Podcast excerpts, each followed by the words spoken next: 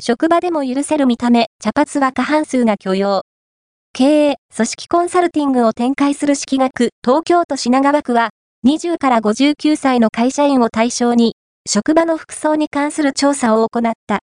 オフィスワークで働く人の服装や見た目についてどこまで許容できるのかという質問に、服装については、スーツではない服装が66.0%、オフィスカジュアルではない服装が41.7%が上位に上がった。